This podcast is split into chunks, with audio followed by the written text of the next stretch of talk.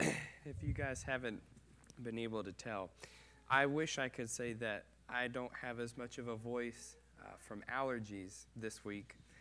Um, in reality, it has something more to do with spending two hours trying to get a car out of a mud pit. You can imagine what joy it is to spend your Christmas Eve trying to do a good deed for a neighbor and uh, getting your car stuck in the process. There was a lot of uh, yes. So please bear with me this morning. The good news is that the car is in a parking lot here now, so it is out of the mud pit. We are wrapping up Malachi today, church, and uh, we I've enjoyed this book. Um,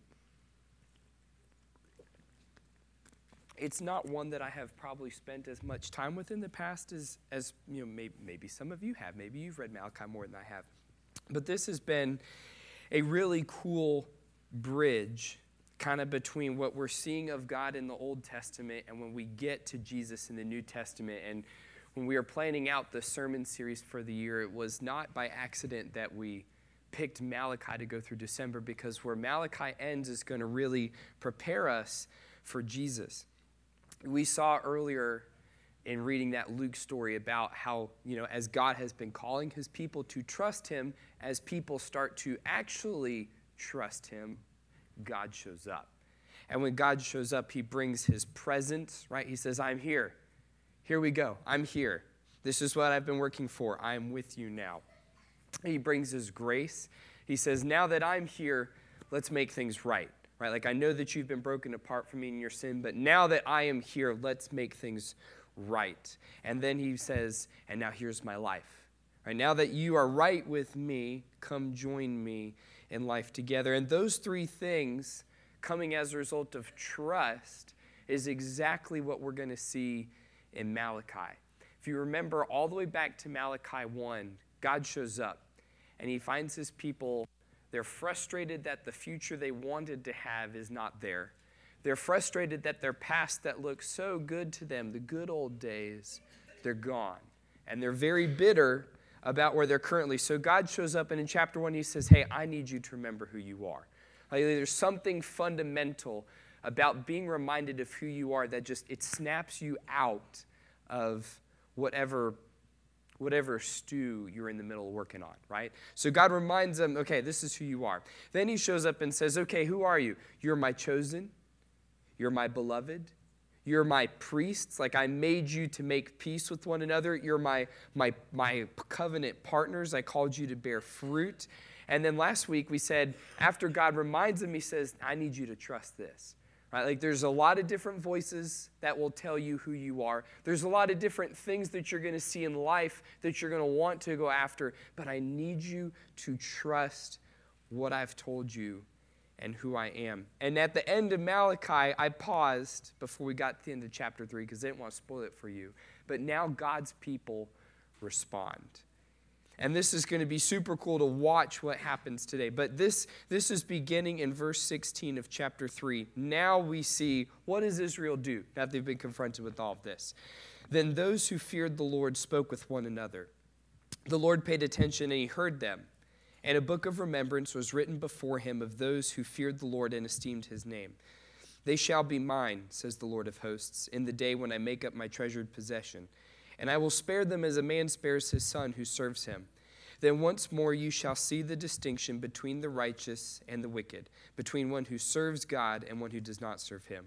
For behold, the day is coming, burning like an oven, when all the arrogant and all evildoers will be stubble. That day is coming shall set them ablaze, says the Lord of hosts, so that will leave them neither root nor branch. But for you who fear my name, the Sun of Righteousness shall rise with healing in its wings. You shall go out leaping like calves from the stall, and you shall tread down the wicked, for they will be ashes under the soles of your feet on the day when I act, says the Lord of hosts. Remember the law of my servant Moses, the statutes and rules that I commanded to him at Horeb for all Israel.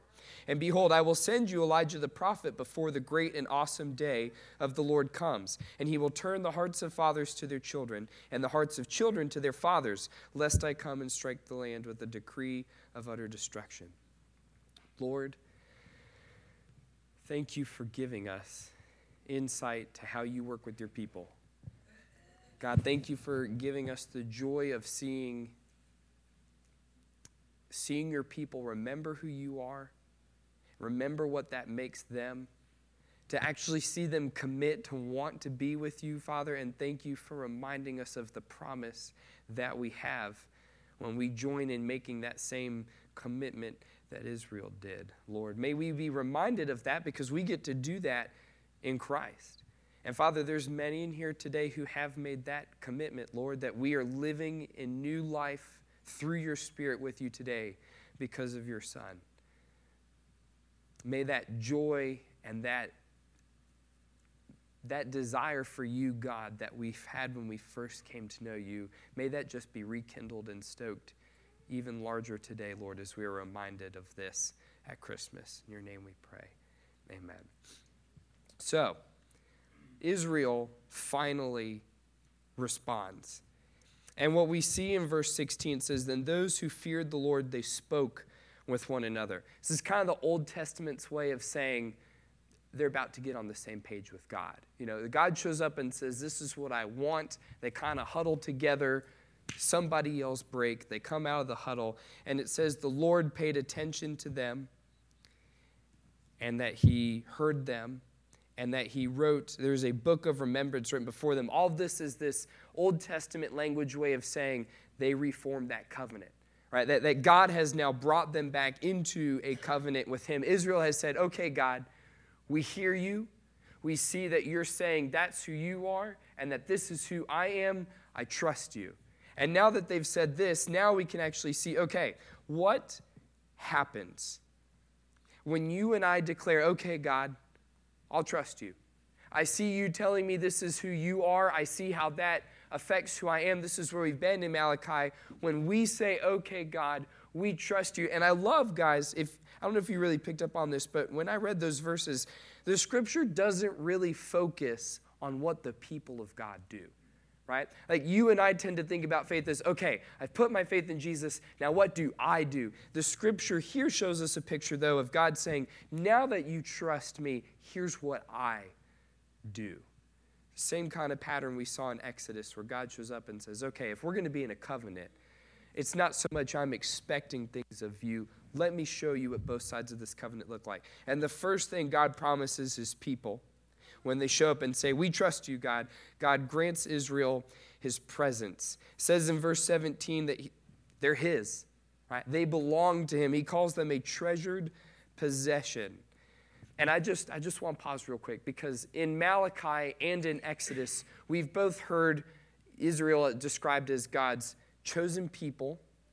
We've seen them depicted as a, a royal priesthood, and now we're seeing them as a, a treasured possession. That should ring some bells in your head. Peter picks up on this when he writes in his letter. But this is who you are, church. You are. And then he lists these three things because he's just pulling from all this Old Testament language where God says, This is who you are to me. You are my chosen people, my royal priesthood. Here, God says, You are my treasured possession.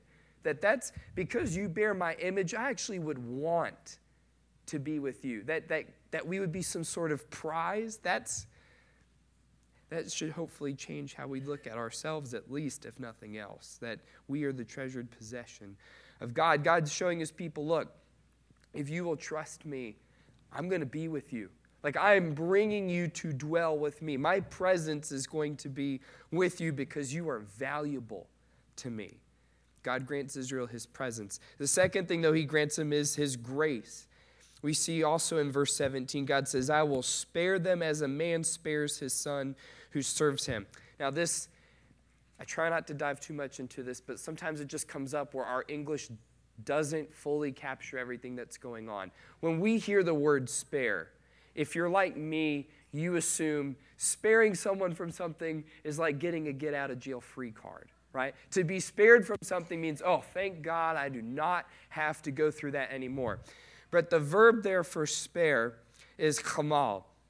And I can't Ironically, I can't say it because of the phlegm at the back of my throat. Uh, in Hebrew, you kind of want to keep a little bit of phlegm at the back of your throat. But it's kamal, which means to spare, but also to have pity on someone or to have compassion on. So it's, it's not so much the idea of, I'm going to spare you by letting you avoid it. It's the idea of, I'm going to spare you by giving you pity, giving you compassion, giving you grace as you go through something. In this case, it also appears that this grace is not quite deserved. So God says, just as a man sees his son serving him, the father can't necessarily keep the son from everything all the time, but he can give his son grace in his relationship with the son. God says, This is how I will treat you, Israel. I'm not pulling you out of everything, but I am giving you my grace as you walk through it. And that would fit, guys, with what we read last week, right? Malachi 3, at the very beginning, God talks about, He says, I'm going to show up, and I'm going to be a purifier, I'm going to be a refiner for my people. If God says that one chapter earlier, I'm going to refine, I'm going to purify, that doesn't sound like the language of, I'm just actually going to let you get off the hook over here. God says, no, my, my judgment, I'm pouring it out. Like I am pouring this out on all of us, but because you are with me, because you trust me, because my presence is with you, my grace is also with you. That I will cover you in my grace as I do this reconciliation work. We're get to the purifying bit in just a minute when we hit chapter 4. But God says, Look, my, my presence will be with you, my grace will be with you. And we also see in verse 18 that my life is going to be with you. God says, Once more you shall see the distinction between the righteous and the wicked, right? The, the Hebrew language there is giving us this picture that God says, When I'm with you and when my grace is covering you, that you will actually be able to see what is of me and what isn't. Right? This idea of we'll know what life with God looks like and we'll, we'll know how to avoid the life without God. Now, I do want to pause real quick because that, that sounds really good. Right? Like, I, I want that distinction. I, I want to be able to have that discernment. God, what does it look like to have life with you? What, is, what does it look like to not have life with you? The context is key. What is Israel doing at the moment God says, I will give you my life? They're trusting Him. Now, what was Israel doing before this moment? They were serving, they were doing. They were trying to rebuild the temple. They were re- restarting the sacrifices. Their, their focus was all on we have to do the right thing. We're in the right place. We've got the right people. We're doing the right thing. And I just think it is so ironic that God shows up to his people and says, oh, Man, your focus is so much on trying to do the right thing, you don't even know what the right thing is. And Israel, I'm not giving you this discernment because you have figured out what the right thing is. And the more that you're striving towards just trying to figure out what's right, that's actually not going to entice me to give you my life. It is when you decide, I will trust you. I will trust your reconciliation work. God says, now you will be able. When you see me, when you trust me, now you'll be able to make this distinction. He's basically telling Israel, look, quit trying so hard to make all this right stuff happen on your own. Start making sure your heart trusts, I am doing reconciliation work. And once you start trusting that, will you not see what that looks like? Will I not show that to you? And I love how all three of these this, this presence, this life, this grace you can't, you can't really split these apart. God says this is part of my covenant, right? That if, if you are with me, you're going to have my grace. You're going to have my life. You don't just get one and then have to work to earn the rest. In fact, Israel couldn't do anything to manufacture getting God's grace or getting God's life apart from having his presence. And so I started thinking, okay, okay. Because sometimes we see pictures like this in Scripture and we go,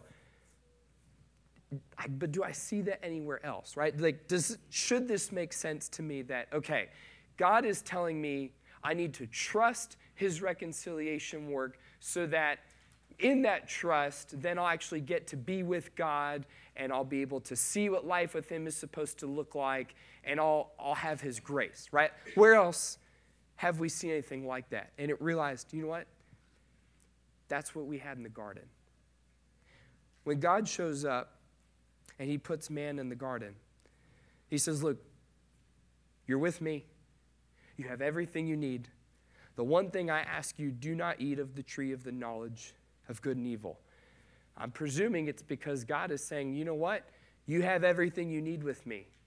I'm able to show you what life is. I'm able to show you who I am. I'm able to show you what that looks like for you. You don't even need to worry about what life without me looks like. I didn't make you for that, Adam. If you trust me, then we can dwell together and this is going to be good. That Hebrew word tov, perfect. And yet, Adam and Eve did not. They did not trust God. In fact, they said, God, we get that what you've done is pretty good, right? Like this life with you is pretty great. But I'm, I'm just really curious. Like, are you sure this is really the best? Like, there's nothing else out there. And they went and they took of the tree of the knowledge of good and evil. And now they were introduced to this tension. Oh, oh, there, there are other ways to live, there are other pursuits outside of God. And now they've got that tension within them saying, okay, I did not really trust that what God said, what He made, what He's ordained, who He is, that that actually is, I hate using the language best, but the, the best life that we were made for. And now they know there's other, other narratives that start appealing to them. And I don't think it's an accident that when God sends Adam and Eve out of the garden, that curse that we see in Genesis 3 actually fits with these promises that we're told here in Malachi 3. Because God says to his people, hey, when you trust me, I will give you my presence, I will be with you. But in Genesis 3, God says, You do not trust me, so I am sending you out. In, in Malachi 3, God says, Okay, I will give you not only my presence, I'll give you my grace, right? That you will be right with me. God says in Genesis 3, we're no longer right. In fact, all the things that I made for you, they're, they're broken. So they've, they've lost out on God's grace there. Now, I, I put an asterisk next to that one because God continues to demonstrate his grace for us. But they separated, Adam and Eve separated themselves from God when they chose to not trust him. God says in Malachi 3, Look, I'm going to give you my life when you trust in my reconciliation. God says in Genesis 3, You did not trust me. So your life, your relationships, your work, the way that you, Adam and Eve, interact together, all of that is broken, right? All, all of this has now been broken because you're no longer in this covenant. And I think Paul, this is what he's getting at when he declares in Romans 7, and, and I apologize because even if I had my voice, I would butcher this because this is the famous, you know, do, do, not do passage that I love to read in middle school because of all the do's. But Paul writes this in Romans 7:15. He says, "For I do not understand my own actions, for I do not do what I want, but I do the very thing I hate."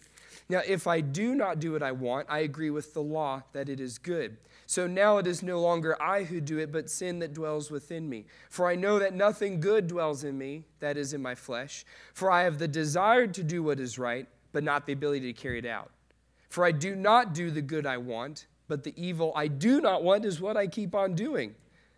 Right? So Paul says, Look, I, I, I see this, God. I see that I was made to trust you, made to say that, God, you had an image that you put in me. That's the life that I was made for, and I was told to trust you at the beginning. But God, I also see there's a lot of other things that, that look pretty good.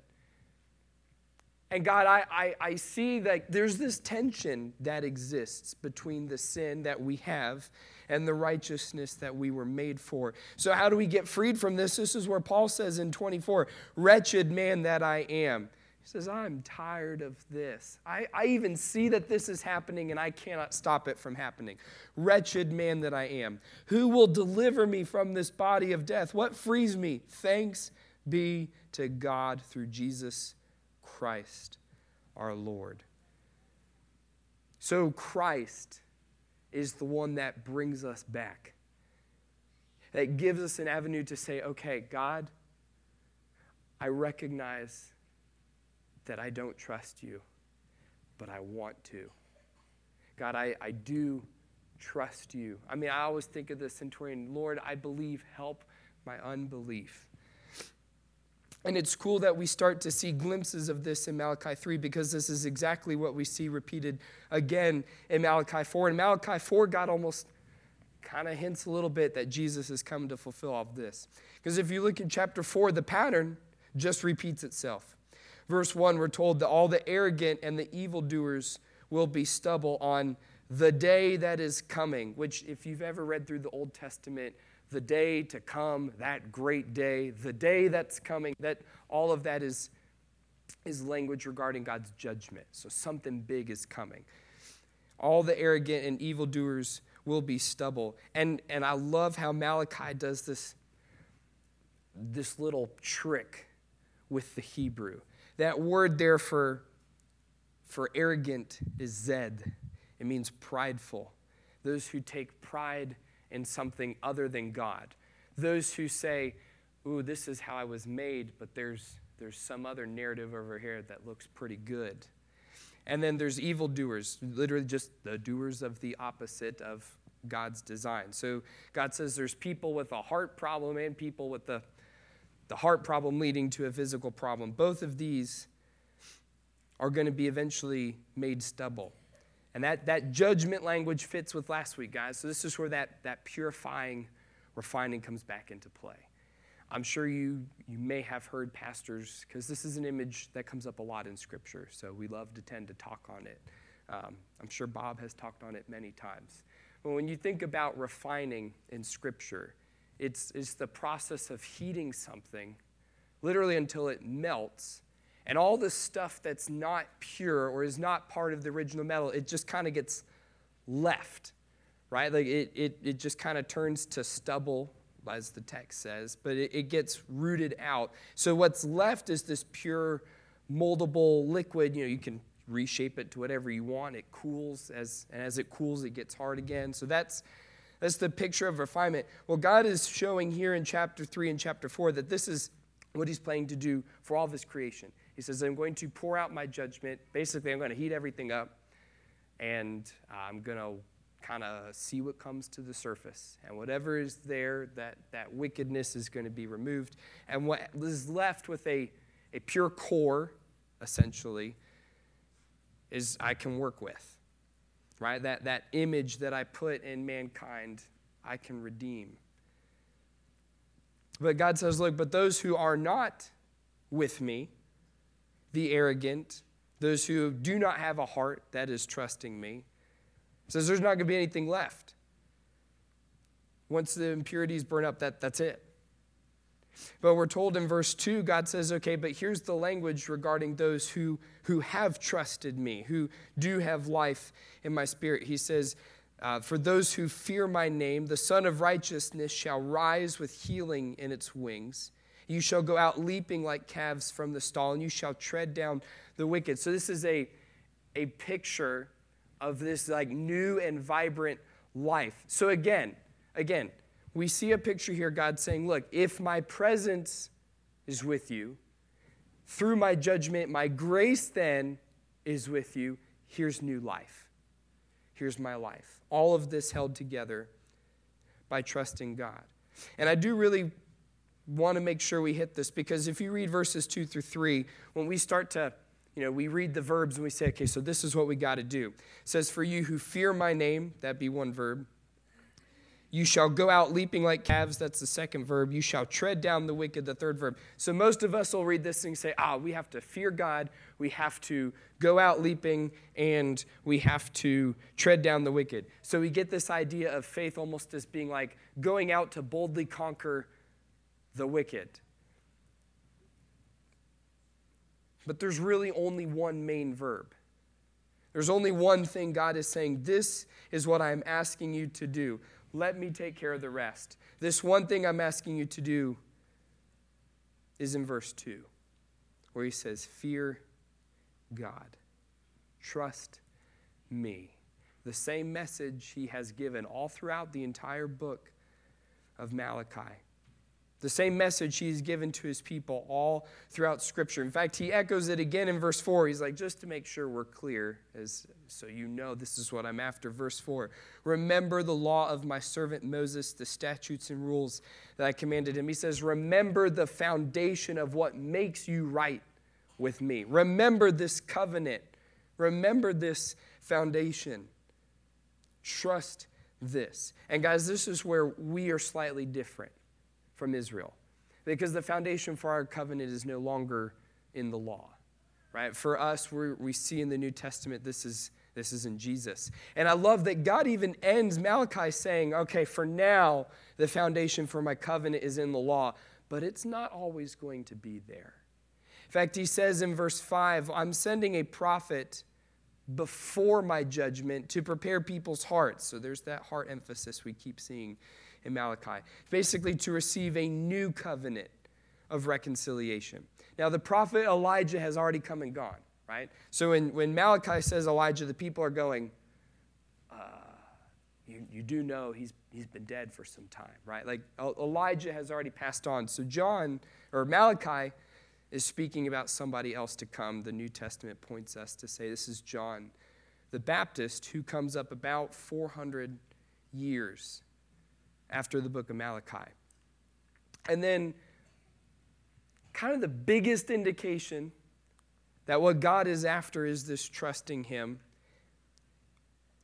In our scriptures, the way most of our Bibles laid out, if you go from Malachi the next thing that happens, well, mine just has a page that says the New Testament, but you flip one page and you're in Matthew, okay? One page between the end of Malachi and the beginning of Matthew. That one page doesn't really give your mind the idea of 400 years of silence. 400 years between the end of Malachi and the beginning of, of the New Testament of Matthew when Jesus Christ is born. 400 years. Why? If you count Jesus' life and his ministry and go all the way up into his death, that gap goes to 430. Now, there's another place, this, I promise this is my last rabbit trail. There's another big place in Scripture where we see a period of silence for 430 years. And that would be between the end of Genesis about Exodus 14 when Moses comes and redeems Israel out of Egypt.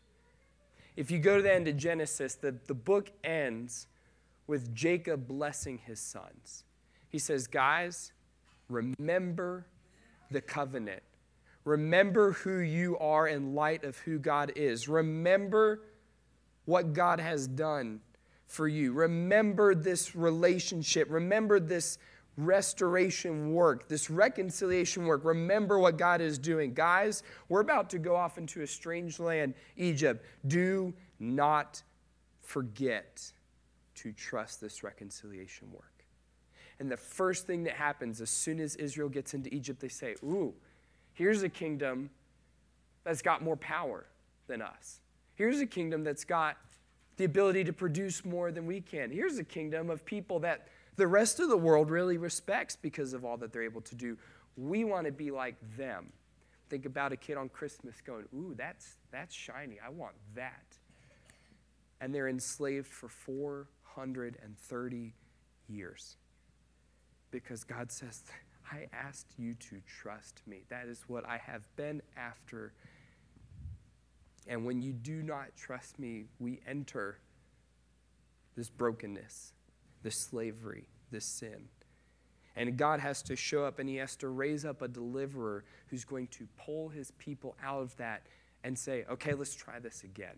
Remember who I am and who I have made you, and let's live and dwell in this covenant together. The exact same pattern goes from Malachi to Jesus. God shows up here right at the end of Malachi, calls his people to trust him, calls them to remember him. His people say, Great, let's do it. As soon as they do this, though, Israel is still under the rule of Persia. They go, hmm, Persia is a nation that has a lot of power. Persia is a nation that can produce a lot. The rest of the world really looks up to Persia because of how much they can do. Ooh, that looks shiny. I want that. And then Israel is in slavery to Persia and then to Rome 430 years until Christ. And we celebrate today kind of that, that beginning, that 400 year mark of, okay, but now the Messiah is here. Now God is going to come up and say, I have told you guys, this is what I desire. Trust that my reconciliation work will bring you my presence, bring you my grace, bring you my life, and this is what I have made you for. This is the promise that we have in Jesus, church, that we get to celebrate every year on Christmas. So, as we think toward application this morning, I, I think it's, it's good for us to kind of place ourselves in Israel's shoes, okay? They're making a commitment. They don't fully understand all the commitment. They want to be in this covenant relationship with God. And in that moment, God finally has their heart. Okay, we've been talking Malachi, what God's after is the heart. God finally has their heart. What comes next is the struggle to keep that heart in a right place. What, what I've put in my notes is I've just called it a struggle with longing. Like, God, I really want this, but then sometimes I, I don't, right? A struggle of longing. And, and for me, the holidays are a time where we really are kind of confronted by what we're longing for, right? I, I, think I said this in Malachi 1, but there's not a whole lot that comes up every single year at the exact same time, other than holidays, which is why people tend to have so much anxiety and stress on the holidays, because immediately you think back to whatever you did last year. And for some people, last holiday was way better than this one. Right? There were, there were people that you had then that aren't in your life now, and we miss them. You, we were, maybe you're living in a different place. Maybe your job was like, we think about all the things that have changed, very rarely for the better. And it's no wonder that we, we are depressed. It's, we struggle in our longing in these, in these seasons. And I love how the, the picture we get in the whole book of Malachi, God's not showing up and telling him longing is wrong. He's not saying that desiring something deeply in your heart is wrong. But he's showing up and saying, But I did make it to go a certain way. And I, I need you to trust me. Keep your longing on me. He cautions us to not fall away from God in our longing. And so I started to think this week okay, what are there's a bunch of different ways we could take this, but what are some of the common ways that you and I struggle in our longing? And the three that I was thinking of was, well, we settle. Right? We say, God, I, I've been waiting for this long enough. This thing right here in front of me looks like the closest I've ever seen to this. I'm just going to take it. We settle. Sometimes we grow impatient. God, I am tired of waiting for you to do blank. I'm just going to go make it happen.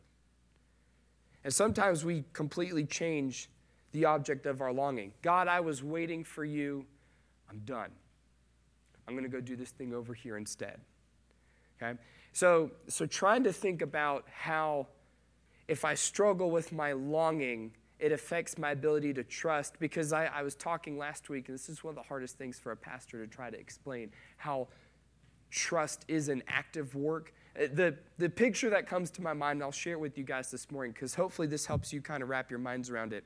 Abigail and I were engaged uh, for 18 months, which was a, it was a very long engagement. Um, it was very difficult. Uh, but I was a junior, well, no, I was a senior. I was halfway through my senior year of college. She was halfway through her junior year of college. And we both, we, when we got engaged, we we're like, well, we would like to be married. Not sure how in the world we would do that and still both be in two different colleges, so we'll just wait till we're done. 18 months of having to trust this commitment and this covenant we're going to make is worth like the waiting for and the trusting. It called for a lot of active work, but it was a very difficult season. I mean, we we had to learn that it goes way beyond like you can only talk about what, are, what do you like to do, what do you not like to do for so much. And when you only see each other for, you know, maybe a weekend or two, you know, of a month, you, you only have so much time you get to have together. So we had to work really hard to trust in our longing. So there were there were a couple dates where you know, we would talk about things like, hey, you know, how did your parents discipline you when this happened? Or, hey, how did your parents handle finances about this thing? Like, we had these deep conversations because, like, if we're going to invest and trust so much in this, we want to make sure we're on the same page. In fact, we, we almost did it a little too much because we went to a, uh, an engaged couples weekend and they were asking questions like, so who do you think is going to cook more? Or who do you think has more pairs of shoes? and we came in dead last. We did. I don't think we got. Maybe we got maybe one of like the 15 questions right. Like we had no clue. Very basic things about one another like that. We are like, oh, we should. We should have some fun with this too. But you know, like when you're trying to determine if you're going to trust something, like it's a different type of conversation that you're having. It's different things that you're watching for. More than just, do you like this? Do you like that? You're watching, okay, how do you respond to stress? You know, what do you get stressed out about. We were four hours apart the whole time. So our communication just, it was very different.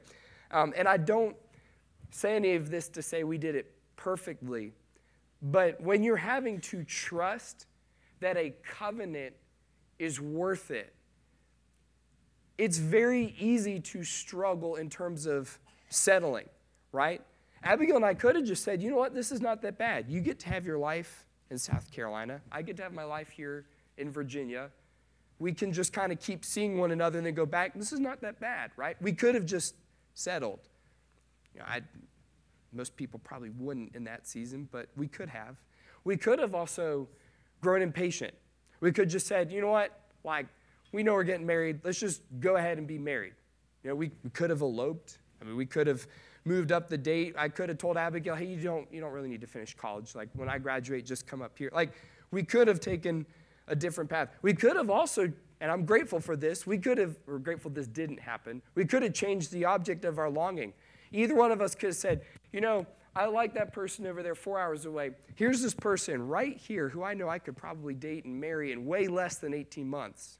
Right? Like, again, that struggle is a real struggle that you and I have when we're in seasons that we're called to trust. And we're seeing this with Israel, right? Israel was called to trust. They settled. They said, God, we know the sacrifices to make. We know how the temple is supposed to look. We're just going to go do these things, right? Israel grew impatient. They said, God, we're not really sure if you're coming back, so we're just going to start doing some stuff on our own, right? They changed the object of their longing. We heard all the way back in Malachi 1, God shows up and says, You don't actually want me anymore. In fact, you're just mad at me because I didn't make you an earthly kingdom power like you thought was coming. God says you don't your longing has changed. What you're after has changed. Now, I, I do, as your pastor, I do want to be sensitive because, look, this, this idea of longing, especially in context of relationships, is one that we all face, okay? So I know we have seasons where we have struggled with impatience or settling or changing the object of longing.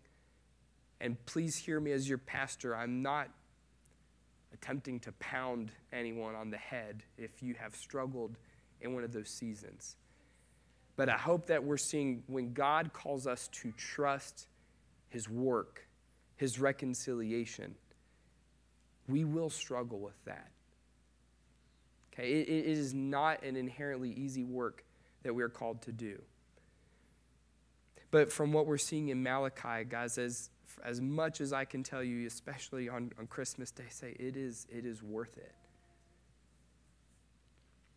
So let's consider our own struggles with longing as we wrap up. Okay, the, our reflection question first, what, what do we long for? Right, what is our heart desire right now.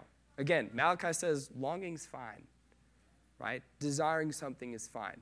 But let's, let's note what that is. What do you long for? What is your heart desire right now?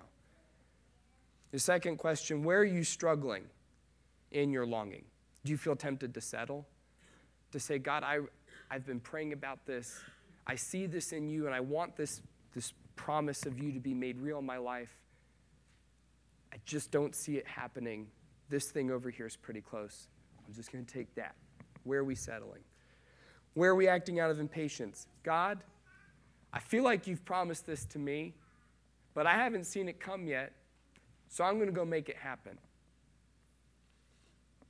Where are we changing the object of our longing? God, I'm really not even sure if you can do this anymore, so I'm just, I'm done. I'm going to look for something else. What do you long for? Where are you struggling? And guys, just as we do our last song, well, we've, uh, we've got one or two songs left, but just take a moment and bring it to Him, okay? Because this is what God did for Israel. He shows up and He says, Look, your longing has been off, it has been lacking. Let's just remember who you are for a second, and then I can work with this. So maybe today, as you bring this before the Lord, you need to reaffirm or affirm for the first time a commitment to say, Okay, God, I will trust that your reconciliation work is worth it. That it's actually going to bring me your presence, God, that you will actually be with me when I trust you. God, I trust that your reconciliation work is going to bring me your, your, your, your life, that I'll actually get to be with you. You'll show me what to do, what not to do. God, I trust that actually trusting in your reconciliation work means your grace is with me, God, that, that I'm not having to put on a show for you. I'm not having to perform for you. I'm not having to try to figure out the right thing to do for you, that I get to be with you. Because this is what we see in Christ, and this is what we celebrate each year in Christmas. So as we process this, guys, let, let me pray for you this morning. We say, O supreme ruler of the visible and invisible worlds. My heart is drawn out to thee for thy amazing grace and condescension. Thou hast kept my conversion fresh before me, that season of my first spiritual comfort when I passed through the Red Sea by a way I did not expect. I rejoiced then for that unthought of passage that delivered me from the fear of the Egyptian when I had almost despaired of life. And I rejoice now as these things are fresh and lively in my mind in fact, Lord, my soul melts when I think of thy days of old with me, when a poor, worthless creature without wisdom to direct or strength to help myself was laid under the happy necessity of living upon thee and finding thy consolations large. God, thou art my divine treasury in whom all fullness dwells, my life, my hope, my joy, my peace, my glory, my end. May I daily be more and more conformed to thee, Lord with the meekness and calmness of the Lamb in my soul. And a feeling sense, God, let me feel the joy of heaven, where I long to join angels free from imperfections, where in me the image of my adored Savior will be completely restored, so that I may be fit for your enjoyments and your employments. I am not afraid to look upon the King of terrors in the face, for I know that I shall be drawn, not driven, out of the world. Until then, Father, let me continually glow and burn out for thee. And when the last great change shall come, let me awake in thy likeness, leaving behind me an example that will glorify thee, while my spirit rejoices in heaven, praising thee for your life.